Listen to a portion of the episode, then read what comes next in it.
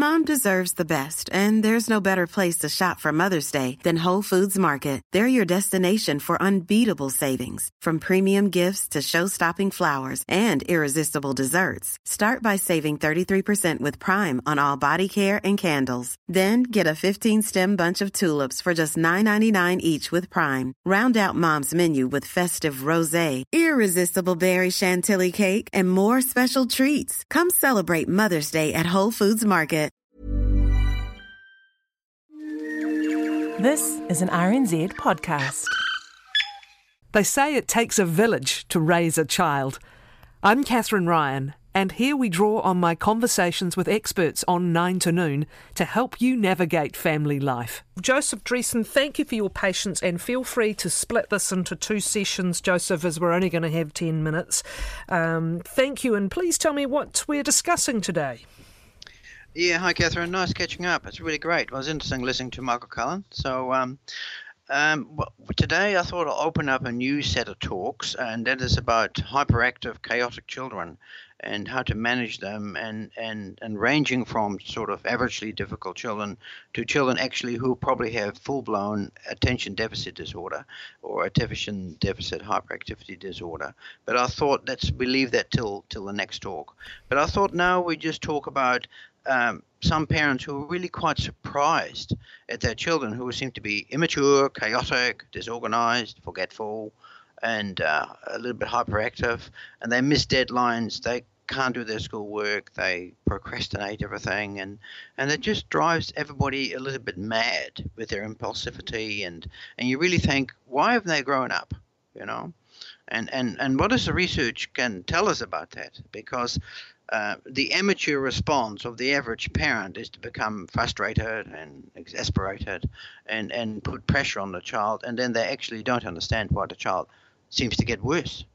And, uh, and so I thought I'll share with my listeners uh, what the research says about these children. Thank you, Joseph. We may not get beyond setting the scene, but I'll let you sally forth in the time we have. Yeah, Thank yeah. you. Go yeah, ahead. I realise we only have a few minutes, so, but I just thought I'll explain the next part. I'll just, and we'll leave it at that. We'll explain it. Great, please. Um, the research shows that around about between three and five percent of children, but probably probably more, actually are quite delayed in the development of a certain neurological circuit, and those circuits revolve around a controlling your impulse for the now. So most children can control their impulse for the now. You know, I'll, I'll, I'll stop, I'll wait, I'll do, I won't do it. But some children want to do it now because the impulse program isn't working very well. Uh, they, they just feel overwhelmed. I've got to do this now. The second thing which they lack is a, uh, is a uh, an awareness of time. They lose themselves in the moment. They forget what they were thinking or planning to do 10 minutes ago.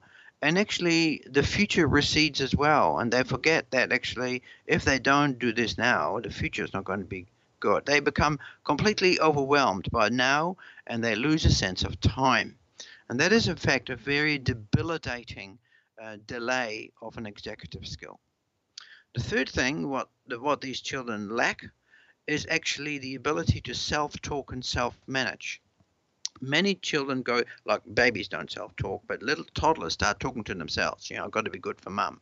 I've got to do this. You know, I've got to be in time. I've got to get my shoes ready. That becomes internalized. And, and many children, when they're sort of in, in, in, say, between five and 10, they do a lot of self talk to manage themselves. You know, I've got to remember to do this. And, but it's all internal. And then adults, we often just cognitively think that. We might, but we also often self talk. What the researchers know that these children don't self talk. They, they just they just caught in a moment like like sort of you know hapless rabbits, and, and they don't really seem to be able to galvanize themselves. And the last thing what what what what these children lack is um, is the ability to actually return to their original plan and say, now what what where was I? What was am I going to do? And so this this lack of, uh, and I thought I'll finish that soon. This lack of impulse control, this lack of knowing where you are on an imaginary timeline, uh, this lack of foresight and hindsight and what we'll do, this lack of self-talk, and this lack of kind of return to where it was, that creates a child who is actually very very impulsive reacting to the now and unable to plan their day and their lives. And you might say, to finish off this part of the talk, you might say, well, that's terrible. Why does nature do that? Uh, is it a disability? Well, not in certain social situations. For example, if you're a salesman and you're selling this and that, and you're always on the go, and people interrupt you and they say, What about this and that? and you immediately focus on that, uh, you tend to actually be quite productive. And some some classical salespeople are very productive salespeople, but their paperwork is hopeless uh, because they can't concentrate on that. And so, uh, probably in the past, for hunters and gatherers, uh, there's some research which shows that hyperactive and impulsive, in the moment, hunters are more successful and they're more persevering and, and they're more sort of on the go all the time. Uh, but of course, for our modern environment, for many children, this is a significant liability. And uh, research shows that some children, probably 60%, do not outgrow this and they carry on the habits and the dysfunctional behavior into adulthood. And, and some adults find it really hard to plan and they're chaotic and, and their school career and their work career aren't as good as what should have been. So I thought that sets the scene, Kathryn, and, and I thought the next talk we're going to talk about what are the strategies parents can do. That will be excellent to do. We've got about three minutes left, so I guess one, okay. one obvious question. I don't think we have yes. time to perhaps go through the advice, but one obvious no, no. one obvious question I could ask you is. How do you recognise whether this is a normal but unhelpful um, characteristic in your child as opposed to something else? Uh, that's really interesting because that's also been quite well researched. If it's sort of within the norm, you think, well, you know, the kid is just a bit hopeless, and with a bit of nudging and help, they improve a little bit, and you just exaggerate it a little bit, and you think, well, you know, the child is a little bit immature for their age. But the research shows when it's really bad, there are significant. A, the parent says, my child is different and, and sometimes they burst out into tears when they go to a counselor or, or, a pediatrician and say, "My child is different." I was reading a wonderful book where where the mother said, "I'm losing my child. I just I'm losing connection with my child. The, the child is just all over the way, all over the place. I can't do it." So the parents notice this child is significantly different. The second thing is uh, many of these children have very poor social skills as well because they're hyper impulsive and, and gauche. They don't understand a social skill is a is is is very much the past, now, and the future. I'll do this for you, and you in the future will do this for me. I'll take my turn, and then it's your turn. These children can't do that. And so often these parents are quite shocked and embarrassed that many children actually don't want to spend time with their child. So there's a second red flag. The first red flag is the parent thinks this is just way beyond norm.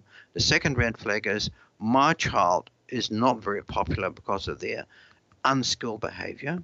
And the third red flag is is that school, sports, uh, homework, chores, chaotic rooms, they're not just not so good. They are just chaotic. Constant complaints. And so uh, the research shows that most parents actually know we've got a really difficult child, but what happens if they don't seek help or they don't listen to a talk like this or they don't read the book? Uh, then they become exasperated and they just become woven into a dysfunctional family and they think, well, this is life, but it isn't. It's a child with a disability. Joseph, thank you for your patience with our shortened cross today. Thank you for setting the scene, and we'll look forward next time as you give us uh, some more details, including ways to help parents deal with it's executive functions, isn't it? It's those higher level functions that uh, Absolutely. that we need to develop over time. I'm looking forward to it very much. Thank you, uh, Joseph Thank you, Driessen.